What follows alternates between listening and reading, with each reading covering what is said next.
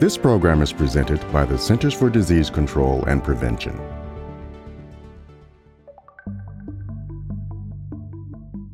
This week, MMWR published reports on COVID 19 vaccination among young children, the use of wastewater data to help guide public health action, and more. Let's take a look at this week's headlines. First, a new study finds at least two doses of COVID 19 vaccine are effective at reducing emergency department visits and hospitalizations in young children. Second, wastewater monitoring helps experts better prepare for and respond to respiratory virus seasons. Third, the 2022 U.S. firearm suicide rate reached the highest level documented. Finally, a greater percentage of young children with HIV on antiretroviral treatment die compared to older individuals receiving similar treatment. Welcome. I'm Charlotte Kent, editor in chief of CDC's Morbidity and Mortality Weekly Report. Thanks for joining me for MMWR's weekly briefing for the week of November 27th. SARS CoV 2 infection in young children is often mild or asymptomatic. However, some children get severely ill. COVID 19 vaccination in this population remains much lower than among adults. For the first report, researchers collected data on children ages six months to four years who were hospitalized or went to the emergency department with acute respiratory illness. During July 2022 through September 2023, 86% of children included in the study had not received any doses of COVID 19 vaccine. White children were seven times more likely to have received two or more doses of COVID 19 vaccine than black children, and three times more likely than Hispanic children. Vaccination with two or more doses of COVID 19 vaccine was effective at reducing related hospitalizations and emergency department visits in younger children. To help prevent severe illness from COVID 19, CDC recommends children ages six months to four years who have not been previously vaccinated get two or three doses of COVID 19 vaccine, depending on the vaccine. Those children who got COVID 19 vaccines before September 12, 2023, should get one or two doses of updated COVID 19 vaccine depending on which vaccine and the number of doses they've previously had. Parents and clinicians should work together to ensure that young children are vaccinated. Promoting vaccine access for racial and ethnic groups and addressing vaccine hesitancy is needed to protect all children from serious illness. Wastewater monitoring was a valuable tool for monitoring the circulation of SARS CoV 2 during the COVID 19 pandemic. Since then, wastewater monitoring has expanded to 53 U.S. jurisdictions with increasing capacity to test for more respiratory pathogens. The second report highlights the use of wastewater data to help guide public health action during the 2022 23 respiratory disease season. For example, in Wisconsin, wastewater monitoring detected increases in flu and respiratory syncytial virus, or RSV, weeks before increases in related emergency department visits.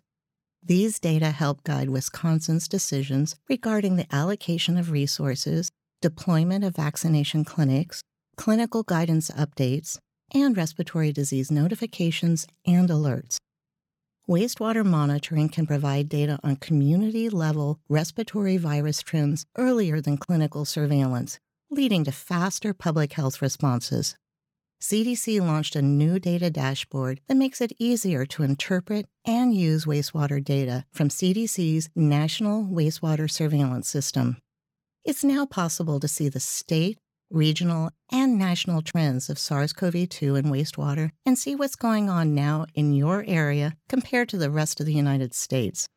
Public health officials Leadership and decision makers can include wastewater data along with other disease surveillance data to better understand the spread of respiratory illnesses and inform public health actions. Suicide, including firearm suicide, remains a substantial public health concern in the U.S. Firearm suicides account for approximately one half of all suicides, and this proportion has been increasing. For the third report, mortality data was examined to assess yearly and monthly changes in firearm suicide rates from 2019 through 2022 and by race and ethnicity. The firearm suicide rate increased about 11% from 2019 to 2022, reaching the highest level documented. Overall, the highest firearm suicide rates were observed among white people, followed closely by American Indian and Alaska Native people. All racial and ethnic groups saw increases in rates from 2019 through 2022. American Indian and Alaska Native people experienced the highest rate increase at 66%. Increases in firearm suicide rates highlight the need for continued suicide prevention efforts. Public health leaders and partners can implement comprehensive and evidence based suicide prevention strategies.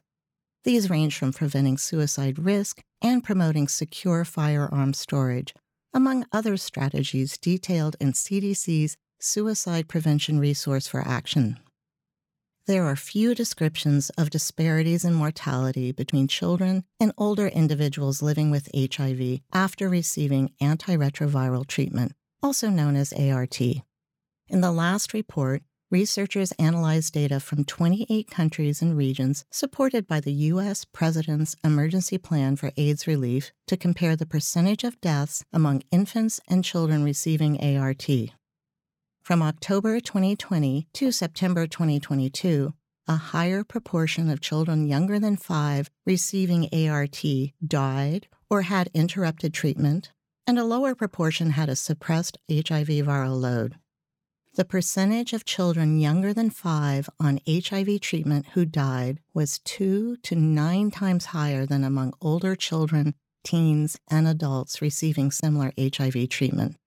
These findings underscore the persistent risk of death among young children with HIV despite being on treatment.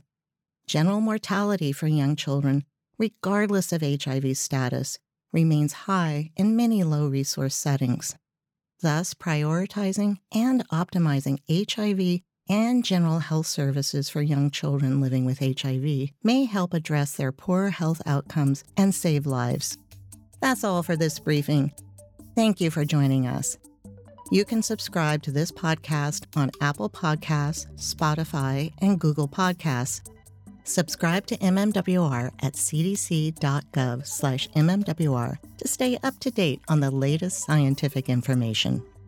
Stay safe and stay well. For the most accurate health information, visit cdc.gov or call 1 800 CDC Info.